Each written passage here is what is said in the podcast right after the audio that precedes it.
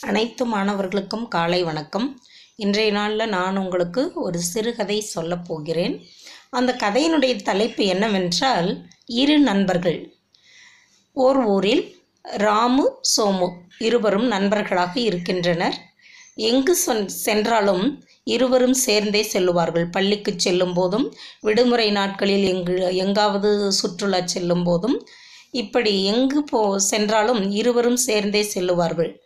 இப்படி ஒரு ஞாயிற்றுக்கிழமை விடுமுறை நாளில் இருவரும் சேர்ந்து காட்டிற்கு செல்கின்றனர். அங்கிருக்கின்ற இயற்கை காட்சிகளை எல்லாம் கண்டு ரசிக்கின்றனர். அப்பொழுது திடீரென்று புலி வந்துவிட்டது புலி வருவதை பார்த்தவுடன் சோமுவுக்கு நன்றாக மரம் ஏறத் தெரியும். ராமுவுக்கு தெரியாது. சோமு உடனடியாக கண் இமைக்கும் நேரத்தில் மரத்தில் ஏறுகின்றான். ஆனால் ராமுக்கு மரம் ஏறத் தெரியாது என்பது அவனுக்கு தெரியும். ஆனால் அவனை பற்றி எதுவும் யோசனை இல்லாமல் ஏறி பாதுகாப்பாக பாதுகாப்பாக உட்காருகின்றான். ராமுவுக்கு மரம் ஏறத் தெரியாது. என்ன செய்வது என்று அவனுக்கு ஒன்றும் புரியவில்லை. திடீரென்று ஒரு யோசனை வந்தது. புலி எப்பொழுதும் இறந்த உயிரிகளை சாப்பிடாது என்று. அதனால் ராமு என்ன செய்கிறான்? படுத்த நீண்டு படுத்த நிலையில் மூச்சியை மூச்சை உள் இழுக்காமலும் வெளியே விடாமலும் இறந்தது போல நடிக்கின்றான். புலி அருகில் வந்து விட்டது. உச்சந்தலை முதல் உள்ளங்கால் வரை மோப்பம் பிடித்து பார்க்கின்றது.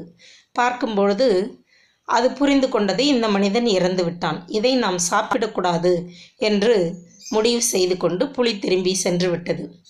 புலி சென்ற பிறகு சோமு கீழே இறங்குகிறான். சோமு ராமுவை பார்த்து ராமு உன்னுடைய காதில் புலி ஏதோ சொல்லிற்றே என்ன சொல்லிற்று? என்று கேட்கின்றான். அதற்கு ராம சொல்லுகின்றான் ஆபத்தில் உதவாத நண்பனிடம் நட்பு வைக்காதே என்று சொன்னது என்று சொல்கின்றான். பழமொழி கூட உண்டு. ஆபத்தில் உதவுபவனே நண்பன்.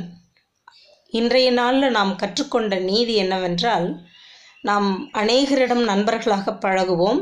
ஆனால் நமக்கு ஆபத்து வரும்பொழுது சில நண்பர்கள் விலகி கொள்வார்கள். அப்படிப்பட்ட நண்பர்களிடம் மேலும் உறவு கொள்ளாமல் அவர்களுடைய உறவை துண்டித்து கொள்வதே மேல். இதை நாம் கடைபிடித்து வாழ்நாளில் வாழ வேண்டும் என்பதே. வாழ்த்துக்கள்.